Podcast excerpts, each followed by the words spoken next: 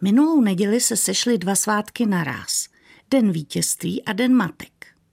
A mně se vám to v hlavě tak nějak spojilo a začala jsem přemýšlet nad vítězstvími, kterých mohou dosáhnout právě matky.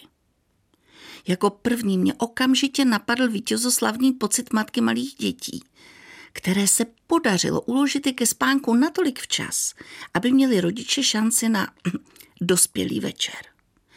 Tedy pokud nakonec ti rodiče neusnuli dřív, než na nějaké dospělé události vůbec došlo. Ale i to by bylo svým způsobem vítězství, protože pořádně se vyspat, to je něco, co se s malými dětmi opravdu nepovede často. Druhá myšlenka byla stejně zjevná jako ta první.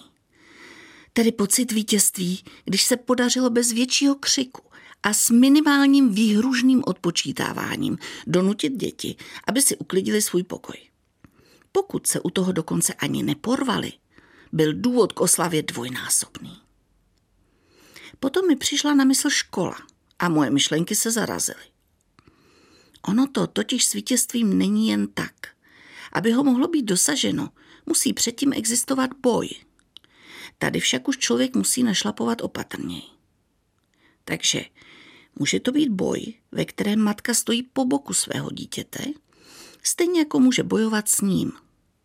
Cítíte ten rozdíl? Vyhrát boj svého dítěte, třeba právě s tou školou, nebo vyhrát nad ním. Nemohu si pomoct, ale se svými současnými zkušenostmi si myslím, že příliš časté vítězství matky nad dítětem je z dlouhodobého hlediska spíše jí prohrou. Rodičovství je drsná záležitost, kde člověk i s těmi nejlepšími úmysly občas klopítne nebo selže, navzdory tomu, že své děti opravdu miluje. Pokud se však lásce přidá i respekt, pečlivě obou straně pěstovaný, neměly by mít ani občasné rodičovské přešlapy zásadnější důsledky. V takovém případě totiž zájemný boj nenechává jizvy a vítězství může být střídavě na obou stranách. I když, pak jde spíš už o diplomaci, případně vzájemné pošťuchování. A s tím už se dá v pohodě žít.